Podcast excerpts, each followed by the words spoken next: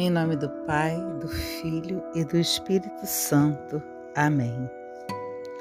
Espero que na semana passada vocês tenham tido uma semana bastante frutuosa, tenham refletido né, o livro histórico de Josué, que tem uma riqueza de detalhes no que diz respeito às bênçãos que Deus liberou para nós naquele momento e que cada vez mais a palavra testifique tudo que Deus fez e faz na nossa vida. Então vamos continuar é, falando hoje sobre o capítulo 17, que fala sobre a tribo de Manassés. Então, um livro histórico, Josué, capítulo 17. Eis a porção que tocou a tribo de Manassés, por ser primogênito de José. A Maquir, primogênito de Manassés, pai de Galaade. Ficou Galaade Bassã, pois ele era homem de guerra. Aos outros filhos de Manassés, conforme seu clã, coube o seguinte: aos filhos de Abiezer, aos filhos de Eleque, aos filhos de Egeriel, aos filhos de Sequém, aos filhos de Éfer, aos filhos de Semida, isto é, aos filhos do sexo masculino de Manassés, filho de José, conforme seus clãs. Salfaade, filho de Éfer, filho de Galaade, filho de Maquir, filho de Manassés, não teve filhos, mas somente filhas que se chamavam Maala, Noa, Egla, Melca e Terça. Elas se apresentaram ao sacerdote Eleazar, a Josué, filho de Num, e aos representantes e disseram: Deus ordenou a Moisés que nos desse uma herança no meio de nossos irmãos. Então eles deram a perdão. Então eles deram a elas, conforme a ordem de Deus, uma herança no meio dos irmãos de seu pai. Desse modo, couberam também dez partes a Manassés, além da terra de Galaade, Bassana, Transjordânia, pois as filhas de Manassés receberam uma herança no meio de seus filhos, enquanto a terra de Galaade ficou para os outros filhos de Manassés. A fronteira de Manassés vai desde a Ser até Macmetat, ao leste de Siquém. Pelo sul da fronteira vai até os habitantes da fonte de Tafuá. Manassés tinha a terra de Tafuá. Tafuá, porém, embora estivesse no território de Manassés, pertencia aos Eframitas. A fronteira desce então até o riacho de Caná. As cidades entre as de Manassés, ao sul do riacho, pertenciam a Efraim e a fronteira de Manassés estava ao norte do riacho, terminando no mar. E o limite de Efraim ao sul e de Manassés ao norte era o mar. Estavam em contato com Asser no norte e Issacar ao leste. Em Issacar e Asser, Manassés tinha Bet-San e suas vilas, Geblã e as suas vilas, habitantes de Dor e suas vilas, os habitantes de Andor e suas vilas, os habitantes de Tanak e suas vilas, e os habitantes de, Megui, de Megiddo e suas vilas. São as três colinas. Os descendentes de Manassés, porém, não conseguiram expulsar os habitantes dessa cidade, e os cananeus continuaram habitando nessa terra. Quando se tornaram fortes, os israelitas submeteram os cananeus a trabalhos forçados, mas não chegaram a expulsá-los. Os descendentes de José reclamaram com Josué: Por que você nos deu como herança apenas uma porção, só uma parte, sendo nós um povo tão numeroso, visto que Deus nos abençoou até agora? Josué respondeu-lhes: Se você é um povo tão numeroso, Suba ao bosque e abra aí um lugar para vocês na terra dos Ferezeus e dos Rafaim, já que a serra de Efraim é estreita demais para vocês. Os descendentes de José replicaram: A serra não é suficiente para nós, ainda mais que todos os cananeus que habitam na terra do vale têm carros de ferro, tanto aqueles que estão em Bet-San e suas vilas, como aqueles que estão no vale de Jezarel. Josué disse então a Efraim e Manassés, a família de José: Vocês são um povo numeroso e forte, por isso terão apenas uma parte, mas a serra toda será de vocês.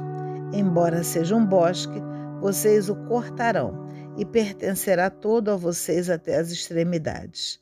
Além disso, vocês expulsarão os cananeus, ainda que eles tenham carros de ferro e sejam fortes. Vemos assim claramente que é, é, para que a partilha né, ela aconteça com justiça, é necessário um esforço humano. Né? Tem a parte da decisão de Deus, com toda certeza, porque Deus é aquele quem decide. Mas é necessário haver um esforço da nossa parte para que realmente todas as coisas aconteçam na nossa vida e sejamos sempre merecedores dessa porção que Deus nos dá. Que as palavras do Santo Evangelho perdoem os nossos pecados e nos conduza à vida eterna. Amém.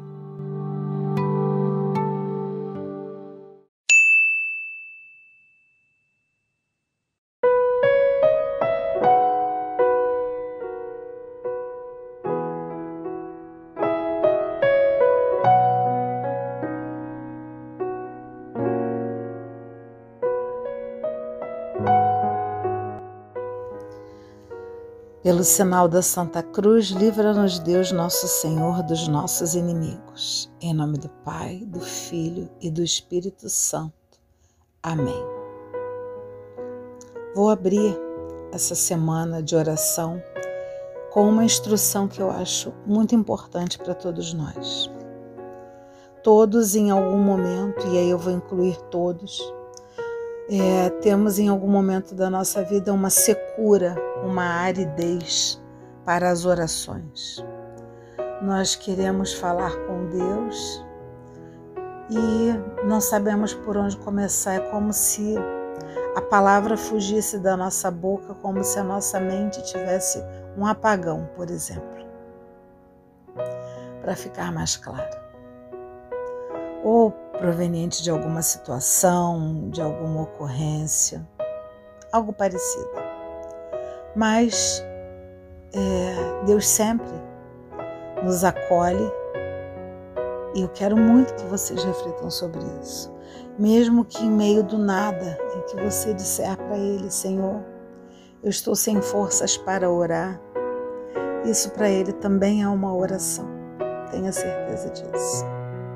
Agora, nós temos um recurso e eu vou utilizar esse recurso essa semana e a cada mês, a cada dois meses, eu vou utilizar esse recurso com vocês e vou trazê-los essa lembrança de que os salmos eles foram feitos para ser rezados. Então essa semana nós vamos rezar com os salmos. E o Espírito Santo de Deus me instruiu para que sejam realmente salmos que estejam vinculados à família, à relação é, do casal, à relação do casal com os filhos, à relação dos filhos com os seus pais, né? Então, a família, o olhar para aquele que está dentro de casa com você ou não. Ah, Luciana, meus filhos moram longe. Não tem importância mas eles um dia estiveram com você. Então, se nesse momento dessa oração você puder né, andar dentro de casa, né, porque você vai estar abençoando a sua casa, isso será muito importante, porque a nossa voz ela tem um estado vibratório. Então, é, isso, né, é da fonoaudiologia, é da ciência, mas Deus confirma isso na palavra, que naturalmente essa ciência, naturalmente não, com certeza essa ciência, como tudo que saiu, né, para nossa vida sai da palavra. Porque se na Bíblia diz que nenhuma palavra de Deus volta vazia, isso significa exatamente isso, que toda palavra que proferimos dentro da nossa casa tem uma vibração de fé, de paz e de positividade dentro da nossa casa. Ah, Luciana, mas eu fiz e ainda assim meu marido fez isso. Gente, é um passo de cada vez. Vou lembrar que Cristo é santo, santo, santo. Né?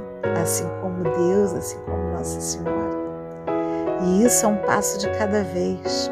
Ele não é mágico. Ele não tem um coelho para tirar da cartola. E a exemplo do que vamos estudar, estamos estudando essa semana, né? O equilíbrio, a persistência, o estar atrás de Deus, o cobrar de Deus, meu Deus, esteja comigo como esteve com Moisés e com Josué, esteve, esteja comigo como esteve com os patriarcas e com as matriarcas. Esteja comigo, Senhor, desça aqui, desça aqui isso é diário. A gente não erra todo dia, todo instante, quase todo momento. Então, temos que estar com Deus também, todos os dias, todos os instantes e todos os momentos. Então vamos começar essa primeira oração. Né? Nós vamos rezar com o Salmo 1. Meu Senhor e meu Deus, Feliz é o homem que não vai ao conselho dos injustos, não para no caminho dos pecadores, nem se assenta na roda dos zombadores. Pelo contrário, o meu prazer, Senhor, tem que estar na Sua lei e que eu seja capaz de meditá-la, Senhor, dia e noite.